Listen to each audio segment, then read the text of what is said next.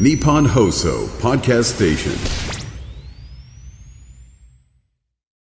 今週は東京都医師会会長の尾崎春夫さんをお迎えして新年を迎えて東京都医師会が考える重点医療政策について伺っております。まあコロナのみならず今後どういった感染症が出てくるのかというのは全くわからないと。これこういったことにもやはり目を向けていらっしゃるんでしょうか？はい。まあ、コロナが落ち着いたとしてもまた今度どういう感染症が来るか。い。わゆるパンデミックが来るかということは分かりません、えー、パンデミックみたいになるとなだらかな線で上がっていくわけではないんですよ、はい、必ずこの第9波まで見てみると、うん、こういう立ち上がりですね。ギューンギュッと。上がっていくと、まあ、放物線をひっくり返したような。これが特徴ですから、うん、そうするとその急に増えた時に対応できるかどうかで逼迫度が決まってくるわけです、ですから最初から1000床とか200床の空っぽのそういう施設があって、うん、でとりあえずこう増えてくる時はそこにどんどん入れて、えー、対応してるうちに他の病院でベッドを確保すると。いうふうにするとですね最初のこの逼迫度が全然変わってくるだろう。はい、ということで私どもはそういう臨時医療施設を1000とか2000の規模で作っておくことが必要だと、災害もそうですよね。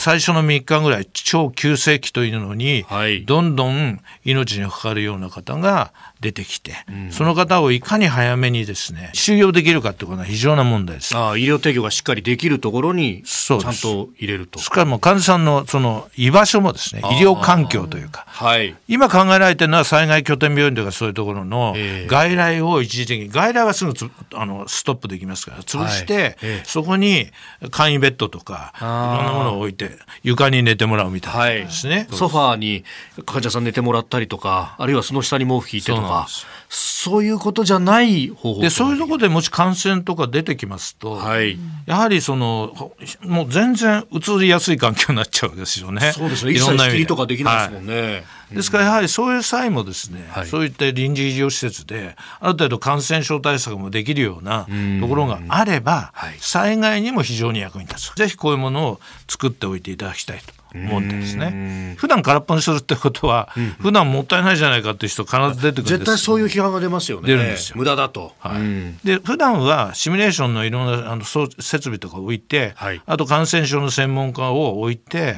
うん、そして、えー、いろんな病院からスタッフ事務の人とかをそこで研修してもらう。そういうふうに使っていざという時はその研修を終わった人たちが一斉にいろんな病院から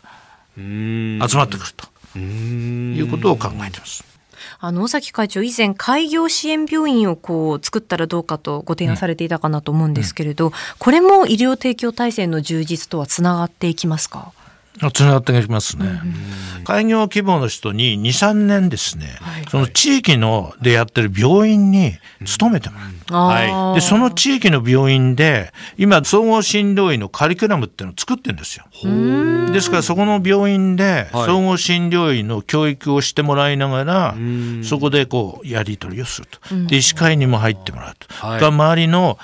開業の先生とか前の病院の先生ともいろんな交流を持ってもらう。でそういう中でですから専門総合専門医的なスキルを身につけて、はい、なおかつ医師会とかいろんな周りのどういう医療環境かも分かった上で開業してもらうと、うん、そういうふうにすればいいんではないか。だからその2、3年の間に、例えば今までは、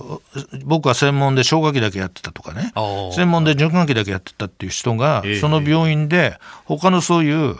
もの、疾患も見れるような教育を受けながら開業していけば、あの本来持ってる専門医療のほかに幅広い診療能力を身につけてしかも周りのことを全部環境も分かって開業できる、うん、そういうものを支援してもらえるのが開業支援病院って思ってまして今それが現実的にどうやって作るかということを今議論している最中ですね。まあ、病院としてもその勤務医の先生を一人増やすこともできるしと。そうです。そういう若い先生が入ってきますから、病院も活性化しますしね。まあいいことが多いんですよ。なるほど、うん。えー、今週は東京都医師会会長尾崎春夫さんをお迎えしております。先生明日もよろしくお願いします。よろしくお願いします